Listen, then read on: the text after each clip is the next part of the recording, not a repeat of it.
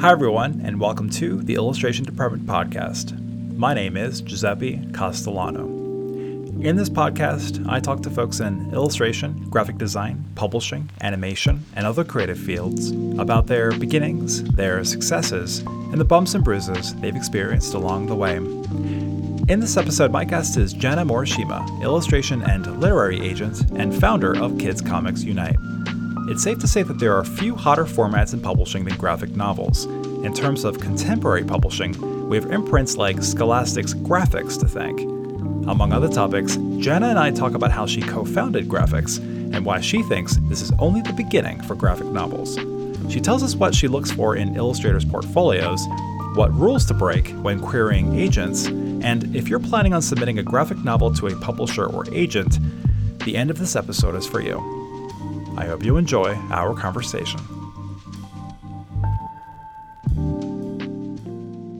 I couldn't find like kind of your backstory a little bit, and, and not that I want to take like too mm-hmm. long on mm-hmm. you know that sort of thing, but I do want to know where where did you grow up? I grew up in Chevy Chase, Maryland, right outside of Washington D.C. Get out until I was in kindergarten, and then at the end of kindergarten, we moved to Germany, and I lived in Germany until I was in fourth grade, and then we came back to the United States, and I spent the rest of my childhood in yeah in Chevy Chase. Chevy Chase, Chevy. Chase, Maryland. Yes. yes. People are listening, going like, "Wait a minute, there's a town called Chevy Chase." there is. And every year, my high school would try to get Chevy Chase to come and give the you know, talk at graduation, and every year, no response. Keep trying. Keep trying. Um, I'm familiar with Chevy Chase. I'm from Towson, Maryland. Oh yeah, yeah, yeah. One of my really good friends um, grew up in Towson. Yeah. yeah. Yeah. Specifically, I mean, I went to high school in Towson. It's like the little suburban towns around Towson, like mm-hmm. Lutherville, Timonium, Cockeysville, yeah. that, that mm-hmm. whole area. Yep. Up, up, and down York Road. Um, yep. So, what led you from Chevy Chase, Maryland to New York City? Oh, how to answer that question? Oh, well, one, I can go way back to when I was like three two or three years old, I have been told mm-hmm. that I was a gigantic Sesame Street fan. Nice. And I would watch it um, so intently, my eyes like fixed on the TV screen, and but apparently I would be like slowly tipping over and like eventually be prone on the sofa watching. nice. But what I do actually remember how I felt about the um, places that were shown in Sesame Street when I was little. Like, I loved those tall, tall buildings and all mm-hmm. those buildings that were stuck together mm-hmm. and those front stoops where people would hang out and talk to each other, which was so different from my suburban upbringing. And I just, I fantasized about it and and it continued but i was always super intimidated by the idea of new york city it just seemed so huge mm-hmm. i went there in junior high for a school trip and i remember still that this was my very first time in new york city i remember walking out of penn station and just being like almost I, my mouth dropped open. I couldn't believe there were buildings that were that tall, and yeah. which is so funny for me now because I, you know, I've walked into Penn Station so many times that it's you know it's normal now right. to me. But it's home. Mm-hmm. Um, so I always kind of dreamed about moving to New York City, but for some reason it felt really unrealistic because I did not know a single soul mm-hmm. in New mm-hmm. York City. Mm-hmm. And when I was in my 20s, sort of like mid 20s, I met this Japanese guy who was studying photography at the Corcoran um, School of Art and he was on a, a student visa and he was just getting ready to graduate. We started dating. And because he was on a student visa, he had only one year left to be in the United States. And he really wanted to go to New York City because, as a photographer, that's the center of photography. Mm-hmm. Um, and I was like, oh my gosh, this is maybe my chance. I'm going to follow this guy. so I did. And um, and that was when I ended up getting into children's book publishing, which was really my other dream. Besides moving to New York City, my other dream was getting into children's book publishing. Right. You were an assistant at Scholastic for David yeah. Saylor, right? Was that, yeah. that was that the first yeah. job? Yes. Yeah. Well, it wasn't actually. My very first job was working at this little publisher called North South Books. I had a um, Yeah. just a what do you call it freelance gig working as an assistant Mhm. for the publisher there. And the whole company was basically shut down after I'd been there for about 3 months which was my first experience of mass layoffs which I subsequently experienced multiple times. Um, but it was very memorable yeah. Yeah, I, I think if you work in publishing long enough, you're either laid off or you you you know a friend, someone close Yes. to you gets laid off. yes Yeah. Even though it seems like over the past 20 years publishing has just been going up and up in terms of like the, Yeah. the overall financial strength of the of the especially the big 4 or 5 or I don't even know how many there are now. hmm Um, you know, seems to be going always up, but there always there's always the consistent news of layoffs, which is yeah well it's a very Hmm. corporate world. Yeah. Yep. It's funny. My first experience, well, again, funny to me. I don't know if it's funny to anybody else, but my, my first experience in uh, in New York City was I had never been in New York City, and I was a senior at RISD, and I had a job interview at Simon and Schuster for a design assistant position, and uh, I got on the train in Providence, got off at Penn Station, same deal, got out, looked up, and was like, "What did I do? What am I doing? This is just overwhelming for a kid, you know, who grew up in the burbs and yeah spent his time in the woods and yeah the biggest you know baltimore was the biggest city you know and uh, this was obviously times square was about as big as baltimore you know what i mean like it was just Yeah. just or at least in my mind and it was just it was so huge and my brother-in-law jeremy and his girlfriend stephanie who now they're now married and they actually live just two minutes from where i'm currently sitting um, they were working there and they said, you know, why don't you come and hang out with us? We you'll stay at our apartment. And then the next day was my interview. And so I went to Bryant Park and there's this bar behind the behind the library. hmm I forgot what it was called. And I show up with my like portfolio, my backpack, like stuff, and they're all kind of like already, you know, three sheets to the wind. and they're like, "Hey, come on in. Hey, this is this is my sister's boyfriend, and he's gonna interview at a publishing house." And everyone's just drunk, and I couldn't drink. I was really nervous, and I was the designated driver, and I I drove them, which first experience driving in New York City was just goodness, terrifying. I would never do that. Yeah. uh, to the Bronx from Midtown. And then the next day I took a train, took the one train down to Rockefeller mm-hmm. Center, got a cup of mm-hmm. coffee, did my interview. And during the interview, all we did was talk about the Baltimore Orioles and the New York Mets. I was an Orioles fan, and my then my future boss was a Mets fan. So we compared notes, and I got the job. Oh, thankfully, nobody ever asked me about sports during any of my interviews. what, what, what did David ask you when you were interviewing with David Saylor? What, what was he? Was it a typical interview, or was there something uh, well, interesting about it? well, the, actually, the whole way I got the job interview was interesting. Um, so when I moved to New York City and wanted to break into children's book publishing, there was only one person I knew in all of New York City who was remotely related to children's book publishing. Somebody I knew personally, Mhm. sort of, and that person was Peter Sís. Okay, So, that's somebody to know. Actually, it's a really good person to know, right? yeah, I'll say. Jeez. And the reason I knew him is because when I was in college, I had done a um, thesis project on um, artists who defected from the Soviet bloc. mm, hmm And he was somebody who I had interviewed. I, and it, I just don't, I remember how terrified I was even to call him up and do this interview with him. And if you know Peter Sís, he's so personable and friendly and outgoing Yeah. and warm and just super easy. I mean, I was I lucked out. Mhm. He's like the easiest person in the world to talk to. Yeah. Yep. Um, so I had done that project and interviewed him a couple of years before. But again, I was so nervous to reach out to him again and say, I'm moving to New York City. I'm looking for a job in publishing. Maybe we could talk again. Uh, but finally, I, I screwed up the courage to do it. I called him up And of course, he's like, "Oh, come to my studio, come talk to me."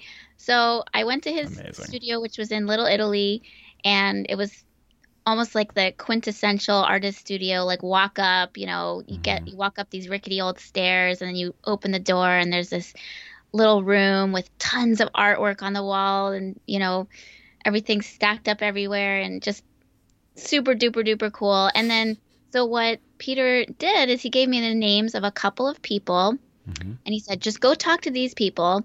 Um, I think he told me somebody at FSG, and then I believe he gave me Arthur Levine's name at Scholastic. Mhm. So what I did is I I just called up those people, and then I ended up having informational interviews with them. So mm-hmm. I'm a huge fan of informational interviews.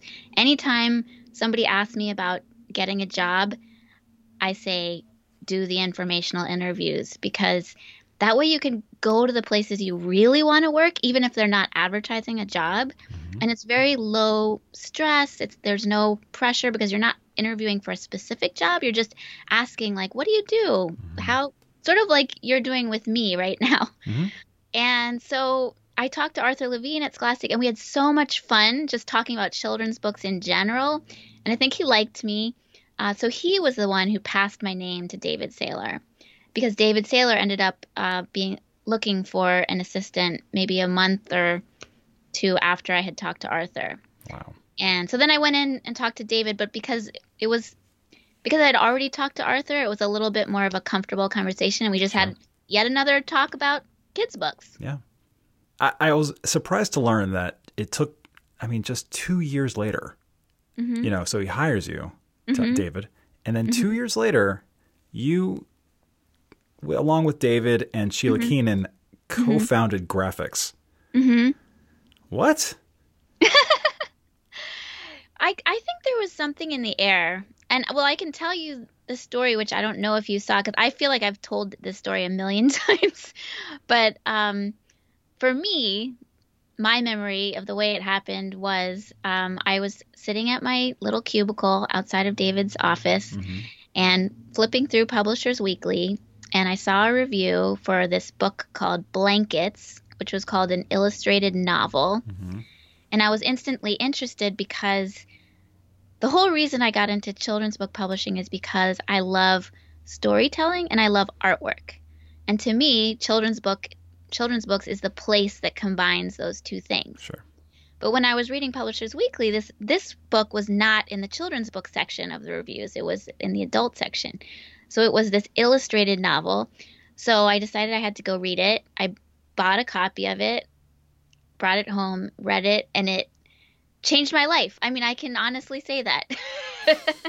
it I, I was just dumbfounded by this realization that you can tell any story in illustrated format. Mhm. It doesn't have to be a picture book Nope. or a, or a you know illustrated chapter book for young readers. It could be a very you know thought provoking, sophisticated, mature story for adults Mhm. as well. Um, and it, it kind of also brought back this flood of memories for me about my first experiences with comics, which had actually been when I lived in Germany as a child. My I was always a really huge reader, but when we lived in Germany, we lived in a small village and I don't think there was easy access to English language books. Mhm. And I don't know how or why there was access to Asterix comics, but for some reason my dad brought home all these Asterix comics, Mhm. th- which were in English. They were the British editions. Um, and so I, I read tons of Asterix while I was, you know, between the ages of like six and eight. And then when I came back to the United States, I kind of dropped comics cold turkey because there just wasn't anything I was interested in or that I ever saw. I, I'm definitely not a superhero person at all. So when I read Blankets, you know, later, so many years later, I realized, oh, wait, you could tell any type of story in comics format. And so then I went and talked to David. I showed him Blankets and I I don't remember our conversation specifically, but I you know, I had this thought like maybe we should start an imprint for kids comics at Scholastic. And maybe David was thinking the same thing. I honestly can't remember. Mm-hmm. But the the critical point is that he agreed with me, and um, we were on the same page about it. And then we had a meeting with Jean Feiwel, who was the publisher at the time, Mm-hmm. who's amazing. She's now the head of children's for Macmillan, and she supported it. And really, I, I give her tons of credit because when Jean says yes and decides to make something happen, it will happen. Right. right. So mm-hmm. that's sort of the origin story. Yeah, I mean, you know, coming from from the outside, looking in from the outside, you know, I was at Simon and Schuster for a bunch of years, and then over at mm-hmm. Penguin, and you know, this was what was Graphix founded two thousand five, I think, yes. I honestly can't remember. something the- like that. I think it was 2005. Yeah. Yeah. So yeah, somewhere in there. Um, so on the outside, you know, you're you're seeing, you know, Graphix gets gets founded and Mm-hmm. launches, gets off the ground. A little while later, first second um, Yep. gets off the ground, Yeah. and you you start seeing these steps where other publishers are turning their attention very slowly to graphic Mm-hmm. novels and um, almost immediately there's you see success this is again from Mm-hmm. looking in from the outside I, i'm sure it wasn't always all like yay we're Yeah. partying and having a great time and every book is selling but from the outside it was like wow Graphix is doing some really wonderful stuff and so is first second and so, so Mm-hmm. are some other folks it took another 10 years before graphic novels really kind of started you know it it became a, a given format yeah. and now my god Yeah. I mean now it's just incredibly i don't even have the words to, to describe how hot that format is at the moment Yeah, well, I I mean, I personally think it's going to keep growing because I just think that there's more and more readers coming into it and there's Right. still a lot actually a lot of genres which I think have so much potential in comics format but which actually there isn't that much published like romance for instance or mystery, Mhm. you know. So there's a lot of room to grow.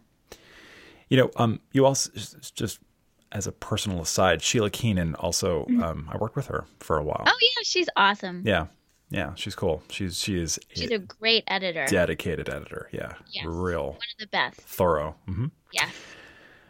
when you when what year was it when you founded um jana janico Jinko. yeah It was 2020. That I mean, what a great year to start a business, don't you think? Yeah. Oh my gosh. Yes, it was an awesome year to start a business, I, mean, I, I guess I don't know. I guess especially when your whole source of income of your family is wedding photography. uh,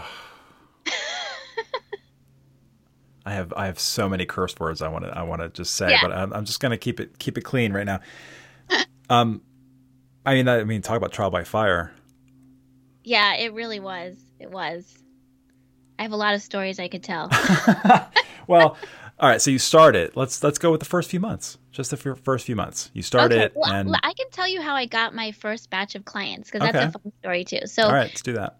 so I had found the contracts person. A- another key part of the puzzle was that I had this really awesome lunch with Dave Caplan, who's the creative director Yeah, at. Little Brown. Oh yeah. Yeah, Dave and I had worked together at Scholastic, and we don't see each other that much, but we, you know, we keep in touch Mm-hmm. sporadically, and he's always just been really a good friend, and Yeah. You know, yeah, with Yeah. really good feedback, and so He and I had He was the breakfast one- before we left New York City.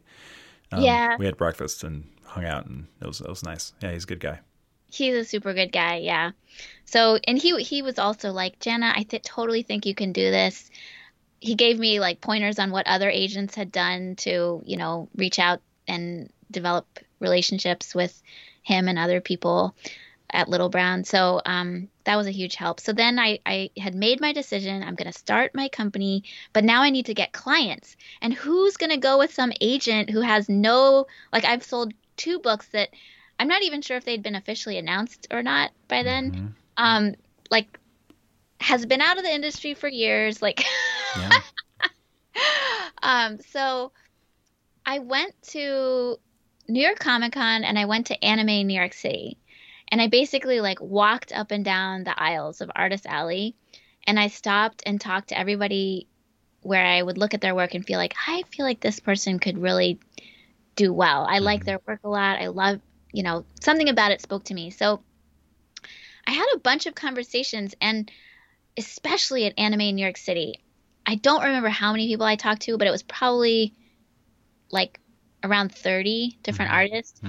Um, and I think one of them had an agent out of those 30 people. Um, and the other 29 were like, yeah, I'm definitely interested. I want to talk to you. And in my mind, I'm thinking, don't you want to be more careful? Like, I, Oh, artists. Yeah. I yeah, mean, yeah. So, I get it.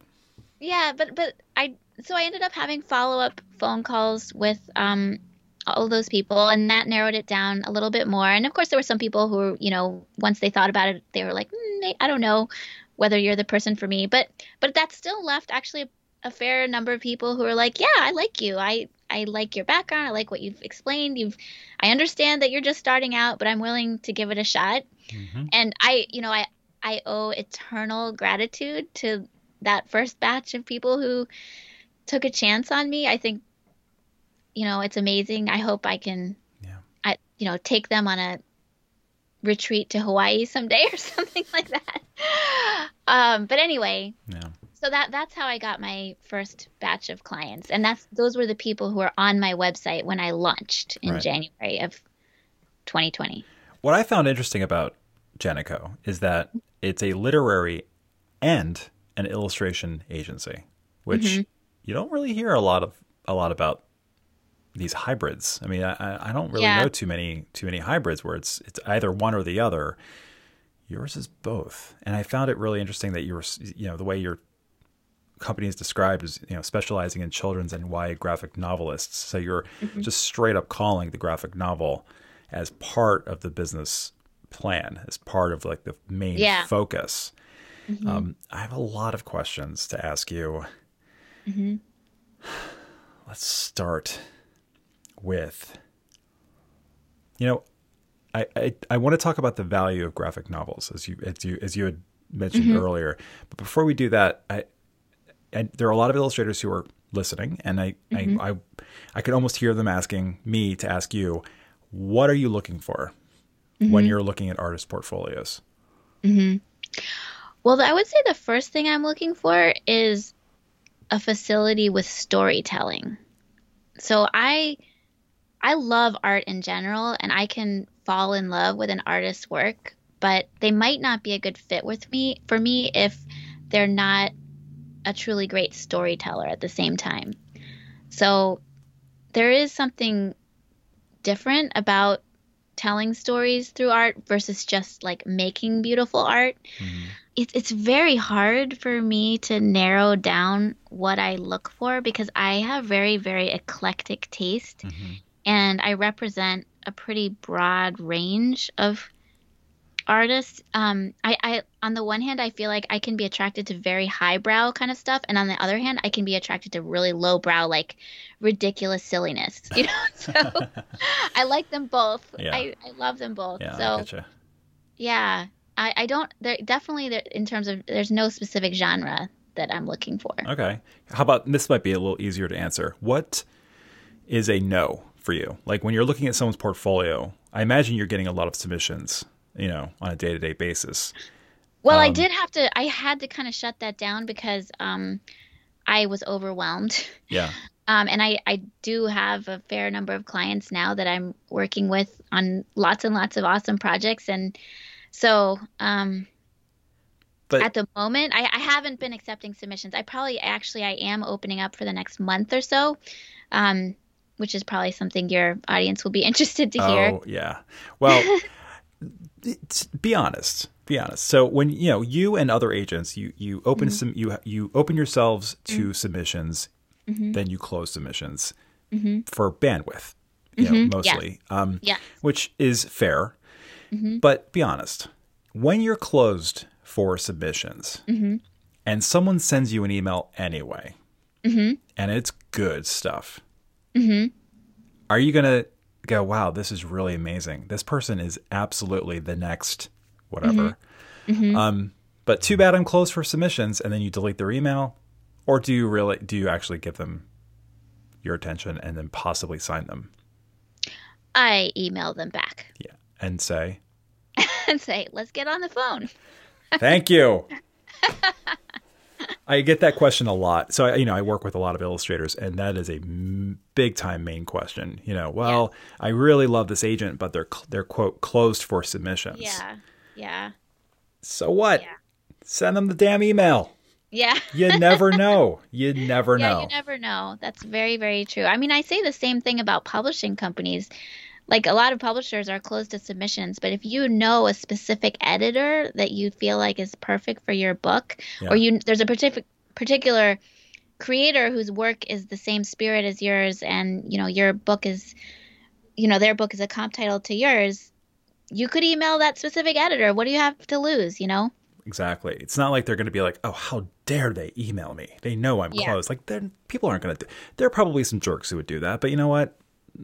They're they're they're the they're the uh, minority, big time. Um, yeah. Yeah. What's a what's a like a big t- what's a um what's an obvious no? Like when you're looking at someone's portfolio or they send you a, a query or whatever. You know, when you look at their work and you're automatically almost immediately going, "Yep, this is a pass." What's what in what leads you to saying this is definitely a pass? Well, definitely people who are not ready yet. You know, I see a lot of projects come in from illustrators who are, you know, they're relatively early in the in the process, and I feel like they just haven't developed their craft quite enough yet. Um, So it looks amateurish. Is one, Yeah. is one way of saying it. Yeah. Um, or or superhero stuff. I'm really except I have to get but there's an exception to that. Of course. I I um I'm really not a superhero person at all, but I have to give a plug for this um series called G-Man that Image Comics publishes, which is a um superhero um parody basically for kids. Um and the creator Chris Giarrusso is brilliant in my opinion. I absolutely adore adore that series. It makes it cracks me up. Partly I guess because it's making fun of superhero comics. Right. but it's done in such a clever way and you know he's from that world so he's making fun of it from being inside of it um, but even for an outsider like me it's hilarious Yeah. You know, you you were an editor. You uh, are currently you know running your own agency. You're also doubling up as an agent over at New Leaf Media. Yeah. So querying, you get a lot of submissions. Another very common topic of discussion among illustrators that I work with is is the whole idea of querying. You know, what do I put in my query letter? Mm-hmm. What do I attach my files? Do I not attach my files? Do I do a link? Mm-hmm. And it's it it can get pretty um, stressful mm-hmm. because a lot of folks think that if you mess up just one part of it, Mm-hmm. it's a, it's automatically a pass, like almost like you're you're disqualified. Mm-hmm. And I, I don't think it's that rigid. Even mm-hmm. even if you know the submission guidelines say specifically, please don't attach anything larger than 10 megabytes. You know, and you do anyway, it'll make its way over.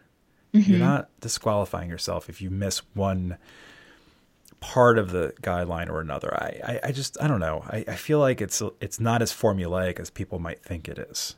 Am I mm-hmm. wrong? oh no you're not wrong yeah no i see things all- all different formats all different yeah i've all everything has i mean i've gotten pdfs i've gotten links to it other types of attachments i've gotten links to online sites that are password protected and instagram links and you know everything under the sun Okay. What what would be the ideal query letter that you would want to receive in your inbox? I guess uh, short and to the point. For me personally, since I'm primarily representing writer artists, some synopsis of a story, you know, that that is beginning, middle, and end, where I feel like, okay, I, I understand totally what they're planning to do with this, and then um, sample art that shows that that they can deliver the goods. yeah. I, I this is a question for me. Um, I one of my pieces of advice to folks who are, I like to say, illustrator writers. Um, mm-hmm. Art art always comes first uh, here at the illustration department. Um, artist writers is if they're putting together a dummy, you know, mm-hmm. put do you know three pieces of final art for that dummy, mm-hmm. and then submit the dummy with the three pieces of art in place where they would go in the book. Mm-hmm. And then in a separate attachment as a JPEG, those three pieces. So the person can click on the JPEG and just see the three pieces of art without the sketches, you know, as a separate mm-hmm. sort of like, and here's what the art would look like. So mm-hmm. two attachments, one PDF of the dummy, one JPEG with just the art.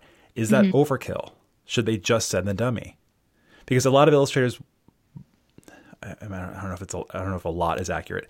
Mm-hmm. Often, mm-hmm. when I suggest this, they'll say, "Well, if I just send the PDF, the, the, I guess the worry is that someone, if let's say the pieces of art are in the back, they worry that if an agent opens up the PDF, they won't get to the part where they see the art."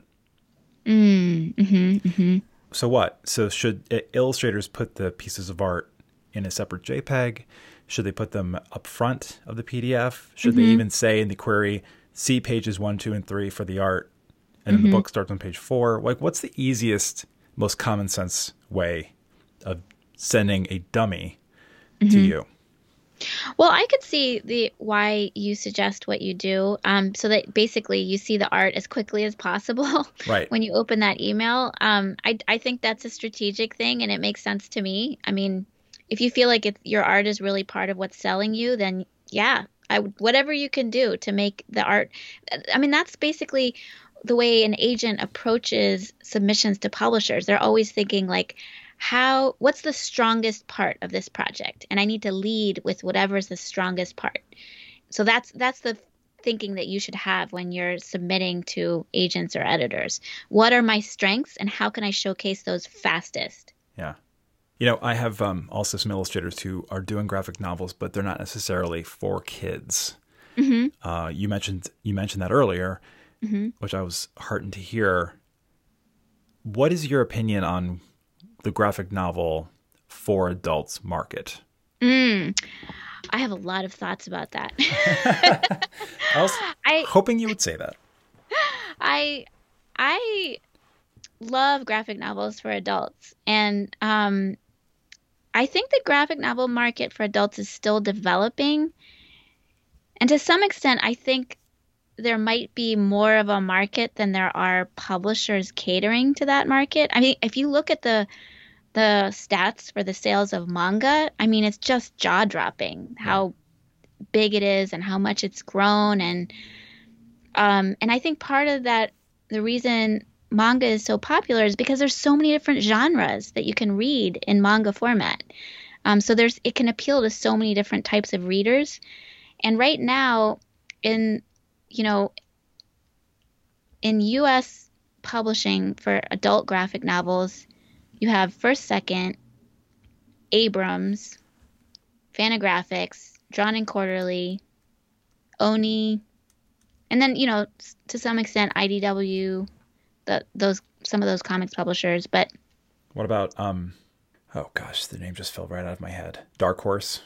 Dark Horse, yeah, yeah. Boom. Yeah, although to be honest, agents don't want to work with comics publishers as much as they want to work with book publishers because book publisher contracts are more creator friendly than comics publishers contracts are. In what way? Well, comics publishers tend to want to uh, have more, you know, they want film and TV rights, they want merchandising rights, they. Oh. So yeah. essentially work for hire straight up. Well, not exactly, but they want a share of it. Yeah. Whereas with most book publishers, when they're dealing with agents, they're used to the agent saying the author retains all film, TV, dramatic, merchandising, multimedia rights, period. That's mm-hmm. it. Uh, how are publishers changing their contracts these days. Are you finding that they're trying to sneak in a few things that, or maybe yeah, there are changes things? happening. Yeah, well, one of the big things is the payout schedule. So it used to be that, I mean, like a an awesome payout schedule would be you get your advance and you get 50% of it upon signing the contract and then you Mm-hmm. get 50% of it upon delivery and acceptance of final art Right. but now there's like that's changing a lot most i think a lot of the big publishers are trying to shift to um, part of it upon signing part of it upon delivery of sketches Mhm. part of it upon delivery and acceptance of final art Mhm. part of it upon publication date and even part of it six months after publication date Oh my god. yes so they're spreading it out as much as possible that's But- a huge change and it's seems to be But- spreading and taking hold what if the book the, what if the book gets canceled? Like what if the book or or or more likely, what if the book gets pushed a year? So you're you're as the as the artist, as the creator, you're Mm-hmm. banking on this money. You need this money to pay your bills Mm-hmm. and support your family. And uh, you know that the book is let's say the book is going to come out on March 1st. Mm-hmm. Publication date is March 1st and then you'll get your payment. And then on April or, or you know uh, February 20th, you get an email from the publisher saying, actually, it's going to be March 1st, 2027. You know, mm-hmm. they'll, they'll, or they'll move it out a year. Mm-hmm. Mm-hmm. So the money Well, that you were sort of planning for, you never, you, you end up having to wait another 12, 24 months or whatever it is to get that money. That's crazy. Well, one thing that an agent or a lawyer can do for you is they can put in a clause that would say, you know, the final part of the payment would be upon publication date or within 18 months after delivery and acceptance of final art. Okay. You know, so that you have that that safety valve basically. So yeah, that works. if it doesn't get published, you you'll get your money by some some amount of time that you agree on. Oh my god. Another question I get often is um, social media platform. It seems, it appears, I don't know if this is fact. In fact, I don't think it is, but it appears that publishers are starting to make calls on who they're going to work with based on that person's social media reach. Mm-hmm. I, I don't. I hear this a lot, and I, I just don't know if that's true. I don't know if that's true. I don't think it is, but I have heard that publishers are now putting into their contracts a thing that's basically like binding the creator into mm-hmm. the marketing plan. In other words, the creator is forced forced to use their to leverage their social media reach for publicity and marketing of the book. I've heard that. I haven't seen that in a contract that I have negotiated. Okay. Keep an Yeah. eye out. I did I did have a contract that specified um, that the author needed to do at least three either in person or virtual author visits. But that was that's the only like specific you know thing that was in a contract related to the author's obligations in terms of marketing Right. that I've had. Whose responsibility is it to publicize and market the book? Well, I I think it's on both the publisher and the creator and I think you know times have changed so dramatically. I do feel publishers are relying more on creators to do marketing. Yep. Um I I think if you think a publisher is going to do all the marketing for your book, then Nope. you're almost like shooting yourself in the foot basically from the Right. beginning um, you definitely i this is something that i talk about constantly with all the artists that i talk to so i, I haven't mentioned this yet but I, I have a community called kids comics unite and that's where i talk to creators of all types all the time and I, i'm basically 24-7 hammering about marketing. Just saying like you you got to figure out what works for you. But the thing is i think people can get really caught up in in like looking at what other people are doing and comparing themselves to other people. Mhm. and that is definitely not the path to success. The path to success is really thinking about your own strengths and your own passions and figuring out how to be selective in choosing the way the ways you're going to be putting yourself out into the world and then doing it consistently. Yep. I think that's basically the key. Like Yeah. figure out who you are, what you love, don't try to do everything. Do a couple things that feel right for you and then just show up when you say you're going to show up. Yep. Yeah, just having some sort of disciplined Yes. approach that's Yes. that feels right. That's healthy and not self-exploitative. Like you don't you don't sacrifice body and mind uh, Yeah. to to to promote a product, but you know you you do have to. You can't just.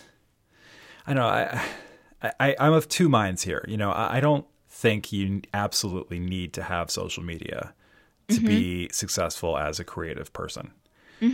But you know, it, it can be used in very small amounts eh, to great effect uh, Yeah. in terms of getting yourself and your name out there. Yeah. But it's it can I mean people it, it's so damaging. It can be so damaging so quickly. You know the Yeah. whole the whole Instagram comparison bug thing and all of that, Yeah. which is um, you know Yeah. Did you see that post by um, that artist named Rainy Loon about Instagram? Are you? Is it the one where it's like we're we've all been had, and how Instagram is essentially you know exploiting all of us sort for for its own benefit? Is that the one? Um, she, she it's a blog post that she wrote, and um, she talks about a conversation with a she had with a person she calls Mr. IG, who is some guy from inside Instagram who contacted her because she has a, a decent following on Instagram, and he wanted to give her tips on how to um, succeed on Instagram.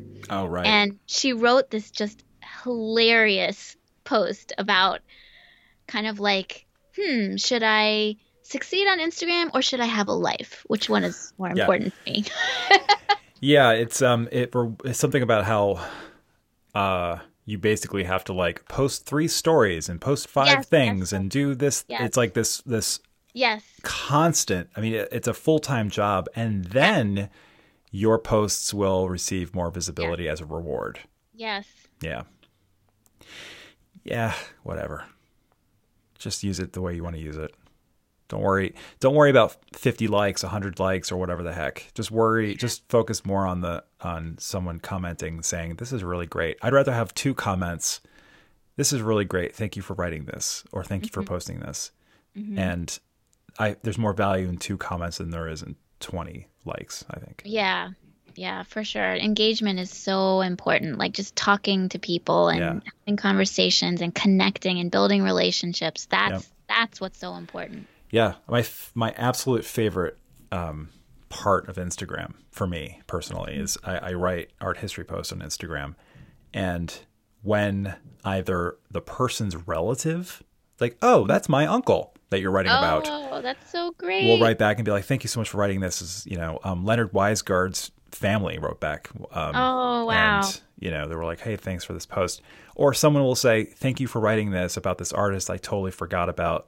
Um, but I absolutely loved when I was a kid. So they so they share these, they contribute to that conversation of surrounding this one artist. That's a mutual topic of of uh, you know affection, and so it's just Mm-hmm. it's just nice. It's just it's a way to freaking be human again, man. Just connect with people and share stories, and you know, Yeah. Yeah. Anyway. I wonder if I, I, I actually sort of just went off social media entirely um, around the middle of last year. I don't know. I might get back to it. I probably will. Well, as my friend Lisa Brown likes to say, Twitter is a nest of vipers. So if you're gonna get if you're gonna get back to it, you know, maybe it's something not Twitter. Yeah. I like YouTube, actually. I love YouTube. Um, it, I I love hate Pinterest. Oh, Yeah. Uh, we were talking earlier about rejections. I promised that we were going to touch on it. Illustrators get rejected all the damn time. Mm-hmm. And I think we need to, I really do think we need to change the wording. I really, mm-hmm. really do. I talk about this a lot, and I think it's important. It's not necessarily a rejection. In fact, it's not a rejection, it's a mm-hmm. pass. You're, you're just, they're- just passing on you and it's typically for business reasons. It's sometimes for timing reasons. Like they just don't have something right for you. They love it, but they don't have something for you at the time. It's just not a rejection. We need to stop as a community using that goddamn word. Pardon my French. um, but illustrators aren't the only ones who get rejected, are they? Mm-hmm. Agents get rejected plenty, don't they? Well, basically, part of your job as an agent is to field rejection. you know? Yeah. Because you're submitting stuff to to editors all the time, and they come back to you and say, "Thanks, Janna, but sorry." All the time, all the time. Yes, all the time. what what percentage of submissions get rejected that you send out? I, I have no idea, but I would guess in the 80, 80 to 90%, maybe. I don't know. That sounds about right. That sounds about yeah. right. Because, you know, if you're an illustrator and you're sending stuff, if you're sending a 100 uh-huh. submissions out to folks mm-hmm. and you get 10 mm-hmm. positive responses or even just 10 responses. Mm-hmm. Um, yeah, 10, 10 non rejections. That's mm-hmm. that's a that's pretty great. That's a pretty great haul, mm-hmm. you know. Mm-hmm. Mm-hmm. Um, I just keeping an eye on time here. I want to be mindful of it and mindful of your time and folks listening. Um, the value of graphic novels. I, I teased it. I promised we would talk about it it's continuing its upward upward climb, and there's definitely no sign that it's going to plateau anytime soon. So what what do what do listeners do about that? You know, what if they're like, well, shoot, I want to write a graphic novel. Mm-hmm. What do they do? You know, how do they? Because with a picture book, it's easier. Thirty-two pages, mm-hmm. three pieces of art. Mm-hmm. The rest are sketches. Send it to somebody. Hope mm-hmm. cross your fingers. Knock on wood. Mm-hmm. Um, with a graphic novel, it's obviously different. Do you? What is it that you would want? What is it that David wanted to see? What did you want to see? What do you want to see now when it comes to submissions of graphic novels? Well, what I want to see is sort of a different question from what should an illustrator do if they want to, you know, get started and I, I, do that. I tend to I tend to wrap in like three questions in one question. That's my problem. I need to fix that. But um, okay, so let's do that first. Let's do that one first. Okay, so I mean, if you want to get started, my advice would be get started. Just, you know, start making a mini comic or a web comic, something small, something really manageable. You know, maybe it's a little eight page comic or a little four panel Instagram comic or something like that. Mm-hmm. Um, just start practicing and putting out in public what you do in whatever way feels right to you, whether that's Instagram or on your blog or just sharing via email with some friends. Um, and then the other part is definitely being part of the community. One of the things about the comics community, one of the reasons I think why I love it so much and why I'm doing what I do is because it's a very DIY, open, accepting, let's get down and dirty together and just figure this out kind of place. Mm-hmm. Um, so and, and you know this that's one of the saddest parts about the pandemic is the loss of all those cool comic cons i had so many places i was going to go last year that i couldn't end up going soon um, enough, man. so but but things have migrated online and there is cool stuff happening online so mm. um, search those opportunities out and um, get together with some other people who are you know, also interested in making comics and share your work together. Yep. That's basically my advice. Okay. Let's say they do that and they get to a point where they're like, dang, I think I can submit this. Mm-hmm. Is it what, the first 20 pages in full color and um, lettered? Or is it mm-hmm. just the manuscript? I mean, what, what should they if they want to submit to Graphix if they want to submit to mm-hmm. you for representation mm-hmm. if they want to submit to new leaf if they want to be a graphic novelist what mm-hmm. are they submitting with their query you first of all need to submit something that shows your complete story which would usually be a synopsis but it could be a manuscript um, because basically people need to know that you can tell a compelling story mm-hmm. Uh, so that would be step number one. And step number two would be you need to show artwork that shows how you're going to tell that story in visual, you know, in sequential art. Um, and there is no right or wrong number of pages. It kind of depends on what you think you need in order to show that. So, for example, like if you had a story where you were telling part of it as in flashbacks, you'd want to show a few pieces of art from like the regular story and then a few pieces pieces of art that show the flashback so you can show an agent or an editor how you're visually going to depict those two different things. So that's you sort of have to look at your story from the big picture and think what do I need to show people so they have a really solid idea of how I'm going to translate whatever's in my synopsis or in my manuscript into sequential art. Mm-hmm. Clear. So sometimes it might be five pages, sometimes it might be 30 pages. It kind right. of depends. And I also don't think you need to have complete full final color art. So you could, whatever you're submitting, you could have just a small handful of final color art, and the rest could be tight pencils or mm. inked pages. And then in the query, just say, you know, for for to get a sense of what kind of art I do, here's a link yeah. to my website. Yeah. Okay.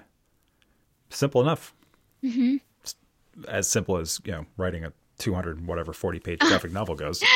Yeah. Oh, another thing I recommend is making a production schedule for yourself. So when you're doing your sample art, try to time yourself actually. Think about how long it takes you to thumbnail a page mm-hmm. and then how long does it take you to pencil mm-hmm. how long does it take you that, to then ink that page how long does it take you to add colors and how much does it take you to letter it and then you basically multiply. And you figure out how long how much time am i going to need to make a you know if your book is 200 pages to make 200 pages with right. all these steps of the process. Okay. Um just using my power of telepathy here i can i can hear somebody say well i don't know how to letter. So now what do i do? I'm stuck. Are they stuck? I don't think so.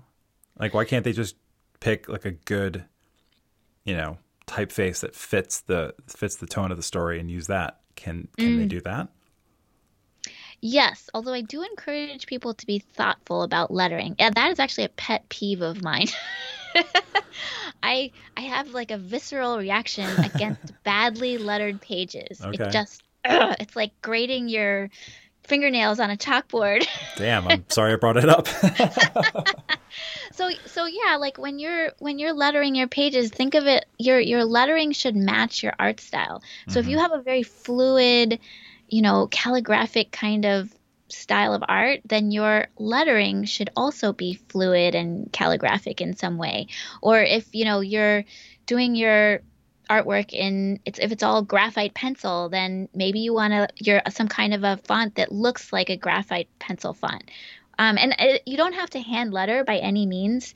Um, hand lettering can actually be a total nightmare right. just with the sheer amount of work involved but definitely think it, it is a decision. It's a design decision. That's something else i guess i should say about comics is that so much of comics is actually design thinking you know, you're thinking about the composition of the page, you're thinking about the paneling, like even, even every, everything matters. Like, you know, the speech bubble placement, the font you choose, the color palette, everything plays a role in evoking the emotion in your reader that you're trying to evoke.